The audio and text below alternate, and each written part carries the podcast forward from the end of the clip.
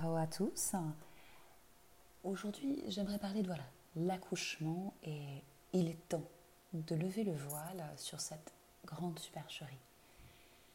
6h30, je me sens un peu humide. Un peu telle une femme élégante et classe, je renifle ma culotte hein, pour m'assurer qu'il ne s'agisse pas d'urine. Et là, top, c'est la poche des os, ça y est, go à l'hôpital.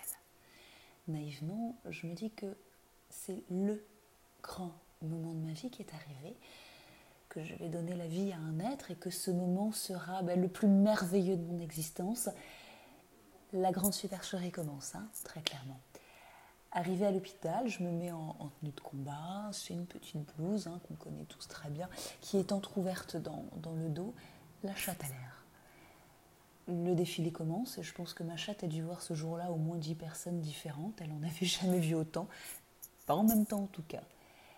Les contractions sont horribles. J'ai pleuré ma mère, littéralement, pendant plus de 15 heures. Le plus beau moment de ma vie. Si tu veux, là, je n'ai pas senti le côté fun hein, de, la situation.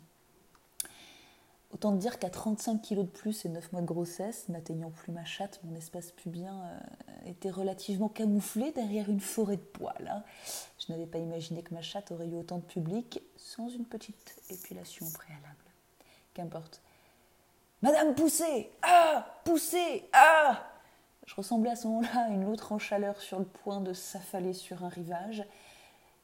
Et une odeur monte. Je reconnais alors vraiment bien l'odeur d'une chiasse, plutôt la chiasse du lendemain de soirée, tu connais?